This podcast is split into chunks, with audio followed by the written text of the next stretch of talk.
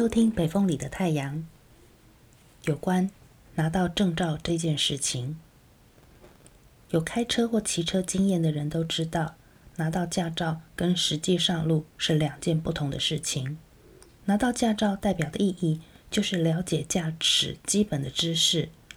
还有道路上的交通规则，以及汽车或机车基本的操作方法。但是开车这件事情，除了考上驾照需要的技术，还有另外一个很重要的，就是在道路上与其他物件互动的能力。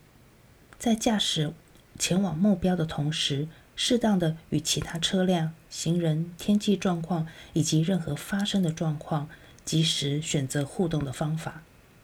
操作车辆与互动两项能力综合起来，才是完整的开车能力。所有的证照都有这样的倾向，它能够规范基本应该要达到的标准，但是要完成这件事情，真正的精髓与功力程度，没有办法只透过证照或者评分完整判断。从信息的角度，证照是把专业的能力编码过程，要将真实世界的能力编码成一套准则，一定会有信息丢失的结果发生，无法面面俱到。我在这里并没有否定证照的意思，反而因为有证照在，才能够有一个基本的判定方法，